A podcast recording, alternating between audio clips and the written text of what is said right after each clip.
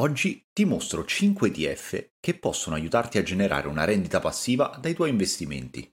Tutti gli strumenti che abbiamo selezionato presentano un dividend yield molto importante. Troverai 2 ETF azionari, 2 ETF obbligazionari e un REITs. Infatti, anche se l'investimento in ETF a distribuzione non sia la migliore strategia per accrescere il proprio capitale, in quanto non ti permette di applicare al 100% l'interesse composto, per molti investitori che sono alla ricerca di una rendita passiva è sicuramente un'ottima scelta. Iniziamo.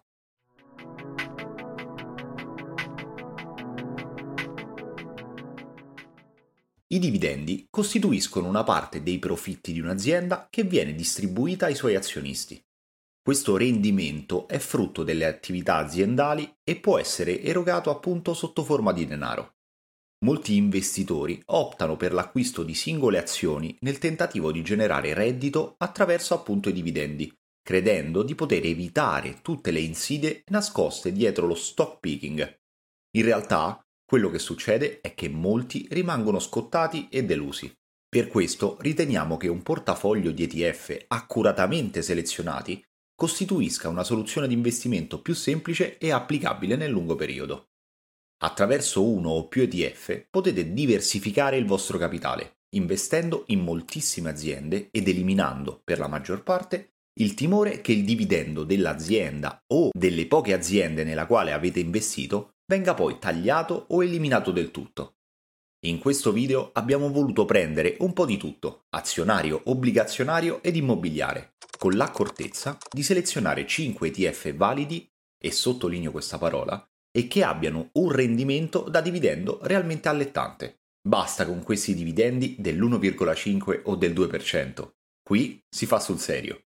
Per ogni ETF analizzeremo tutte le caratteristiche, le strategie di investimento, costi, dimensioni, dividendi attuali, eccetera.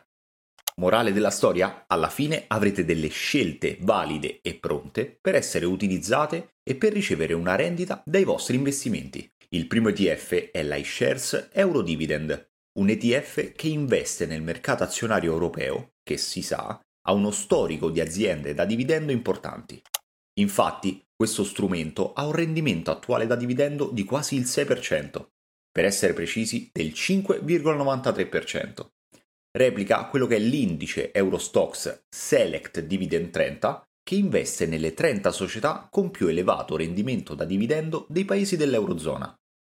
Le società presenti al suo interno sono quelle aziende che hanno distribuito dividendi negli ultimi 4 anni su 5, con un tasso di crescita del dividendo non negativo negli ultimi 5 anni e con un rapporto dividendo utili per azione pari o inferiore al 60%.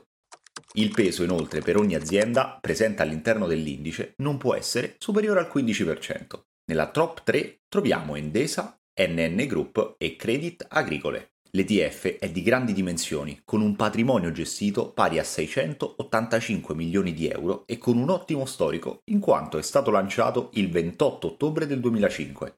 Presenta un teranno dello 0,4%, che possiamo definire come nella norma, essendo così di nicchia. E la frequenza di distribuzione dei dividendi è trimestrale.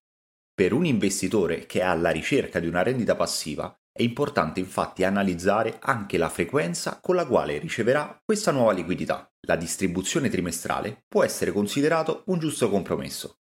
Parlando dell'esposizione di questo ETF, come detto in precedenza, geograficamente investe nell'Eurozona, principalmente in Francia, Germania, Paesi Bassi ed Italia, con una forte esposizione nel settore finanziario, per un 42%. Guardando i rendimenti dalla sua quotazione, l'ETF ha restituito oltre il 58%. Lo trovate comunque su Borsa Italiana con il ticker IDVY. Per il secondo ETF passiamo ad uno dei due obbligazionari. Alterniamo, così si rende un po' più interessante. L'ETF in questione è l'Invesco US High Yield Fallen Angels. Come già preannuncia il nome, questo strumento investe nelle obbligazioni societarie ad alto rendimento USA, che non sono investment grade. Quindi sono dei bond più rischiosi e volatili, ma con fantastici rendimenti in termini di cedola. Ma perché questo ETF dovrebbe entrare in questa lista? Beh, se andiamo a guardare il suo dividend yield attuale è del 7,45%. Non male, eh? L'ETF ha 125 partecipazioni e replica un indice che include le obbligazioni delle società Fallen Angels, ovvero le obbligazioni societarie in dollari che precedentemente in possesso di un rating investment grade, ovvero di qualità superiore, sono state poi declassate ad high yield, ovvero di qualità inferiore. Abbiamo uno storico di circa 7 anni, in quanto l'ETF è stato quotato nel 2016 e in questo periodo ha restituito il 27,51% di rendimento, includendo i dividendi. La distribuzione avviene trimestralmente e presenta un TER dello 0,4%. Vi voglio comunque lasciare un appunto importante per questa tipologia di asset. I Fallen Angels, come qualsiasi altro bond con maggiore rischio, tende a soffrire in situazioni di forte difficoltà economiche. Questo perché le aziende che emettono le obbligazioni presentano già delle criticità che potrebbero andare a peggiorare ulteriormente con il palesarsi di una recessione. Per cui è giusto averle in portafoglio, ma nelle dosi corrette. Sicuramente non si può creare un portafoglio 60-40 per la rendita pensando di investire il 40% della parte obbligazionaria in questo ETF. Verrebbe meno il senso del perché esiste quel 40% di obbligazioni nel portafoglio. Quindi va bene il 7,45% di dividend yield, ma andiamoci con calma. Prima del terzo ETF, se stai trovando interessante e vorresti che ne vengano fatti altri di questo tipo, ti invito a lasciare un like e ad iscriverti al canale se non l'hai ancora fatto. E ricordati anche di attivare la campanellina per ricevere le notifiche. Il terzo ETF che vi portiamo oggi è l'iShares Asia Pacific Dividend. Quando si parla di portafogli a rendita passiva, non si può non prendere in considerazione l'Oriente. Questo ETF azionario ha un dividend yield del 7,28%, con oltre 50 diverse partecipazioni al suo interno. Investe infatti nei 50 titoli azionari con più elevato pagamento dei dividendi dei paesi sviluppati dell'Asia e del Pacifico. Le società incluse nell'indice sono quelle che hanno distribuito dividendi in ciascuno degli ultimi tre anni, con un costante o superiore dividend yield col passare del tempo. L'indice è ponderato poi in base al rendimento del dividendo, quindi dà spazio a quelle azioni con un dividendo maggiore, ma con un limite di peso del 10%. Lo strumento presenta una storicità importante, in quanto quotato nel 2006 e un rendimento dalla data di quotazione del 137,74%, dividendi inclusi. Se andiamo ad analizzare i paesi nella quale investe principalmente questo ETF nella top 3 troviamo Australia, Giappone ed Hong Kong. I settori sono particolarmente ben bilanciati, con le prime tre posizioni occupate dal settore della finanza, industria ed immobiliare. Lo trovate su Borsa Italiana con il ticker IAPD. L'ultimo ETF obbligazionario, per poi passare al rate, è l'iShares Euro High Yield Corporate Bond, un ETF di grandissime dimensioni, Pensate che ha una massa gestita di oltre 4 mila milioni di euro. È composto dalle obbligazioni societarie più importanti e più liquide, ossia facilmente acquistabili e vendibili sul mercato in condizioni normali. Hanno una qualità inferiore a quello dell'investment grade e sono emesse da emittenti appartenenti o meno all'Eurozona. Nell'indice sono incluse solo le obbligazioni denominate in euro, con un importo minimo in circolazione pari a 250 milioni. L'attuale dividendo si attesta al 5,74%, con l'unica pecca di avere una distribuzione semestrale, quindi di solo due volte l'anno. Il TER è dello 0,5% e dalla data di quotazione del 2010 ad oggi ha registrato un rendimento del 64,29%. Rispetto al primo strumento obbligazionario, questo è sicuramente interessante perché non espone l'investitore al rischio cambio, essendo denominato in euro, ma presenta un rendimento inferiore, dato dal yield più basso rispetto al Fallen Angel.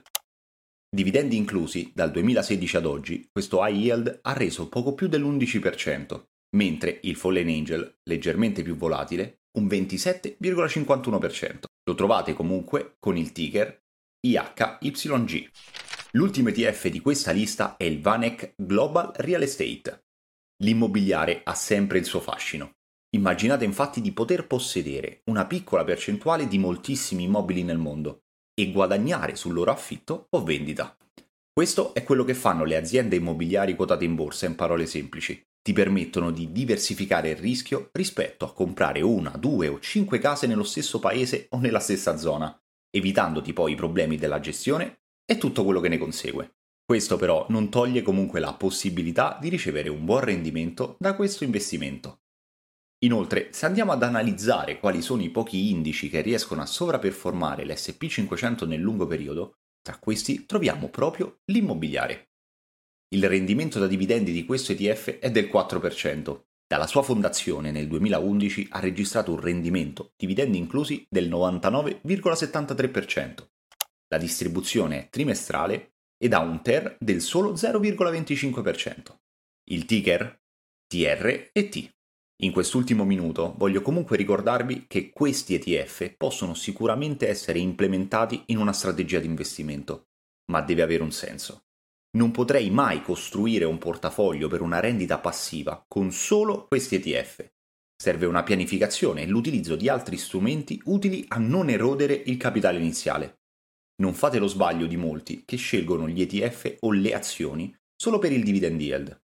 Guardate come questi si comportano e analizzate come poterli aggiungere in una corretta strategia di investimento. Detto questo, se il video ti è piaciuto, lascia un bel like per fare in modo che l'algoritmo lo mostri ad altri investitori che fanno ricerche su questo tema.